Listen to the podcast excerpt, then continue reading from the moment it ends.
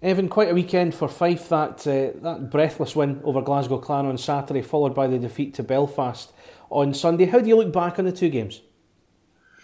Um, well, I thought we played pretty well the first game uh, Saturday. Um, Sunday, I mean, we, I don't think we were at our best, but uh, you know it's still early on in the year. Everyone's kind of just getting used to playing with each other and stuff like that. So um, it's going to take some time to uh, you know develop some chemistry uh, within the lines and stuff like that. So, um, you know, we're just trying to build on it every day, and uh, you know, we're looking forward to the game tomorrow. The game on Saturday was reported you'd got a hat trick that uh, that goal right at the end that took the game into overtime, but turns out you didn't. It was Mike Cazzola that got it. What was your thoughts on that? Yeah, I'm not really sure why I got credit for it. Um, you know, there was there was a bunch of us at the net. We were all just trying to like I think uh, hit home the rebound, but uh, um, yeah, I don't know why they gave me credit for it. Uh, I didn't touch the puck, and uh, I think uh, it was all Mike. So um, it's uh, he's it's well deserved for him for uh, for him getting that goal. So. Now you go into the game on Wednesday against Sheffield, which we'll talk about in a second. But the Belfast game on Sunday, disappointing. I think you, you mentioned that a little bit earlier.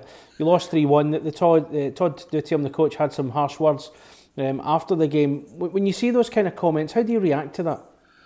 Um, you know, you can't really take it too personal. Um, it's good constructive criticism we get from him, and uh, you know, we just got to take what we can and uh, move on.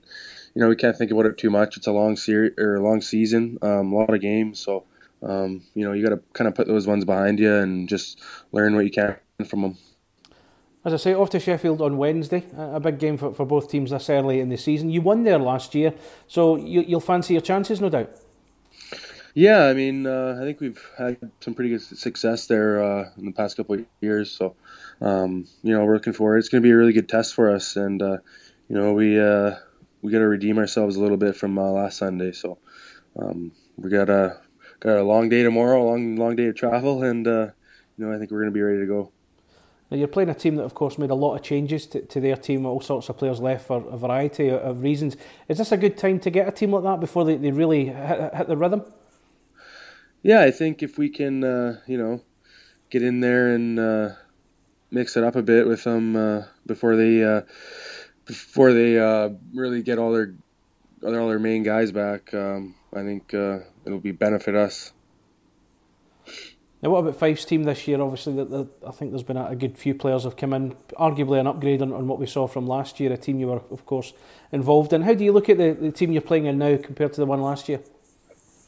Um, you know, I think uh, we stepped up our decor a little bit uh, this year. We brought in a couple more guys uh, recently that uh, really going to help us out, and you know, we got a lot of depth up front, a uh, bunch of returning guys, and you know, I think that really helps when uh, you know a good core group of us played together last year, and you know, we we know each other's tendencies and stuff like that. So um, I think that's going to help out a lot up front, especially.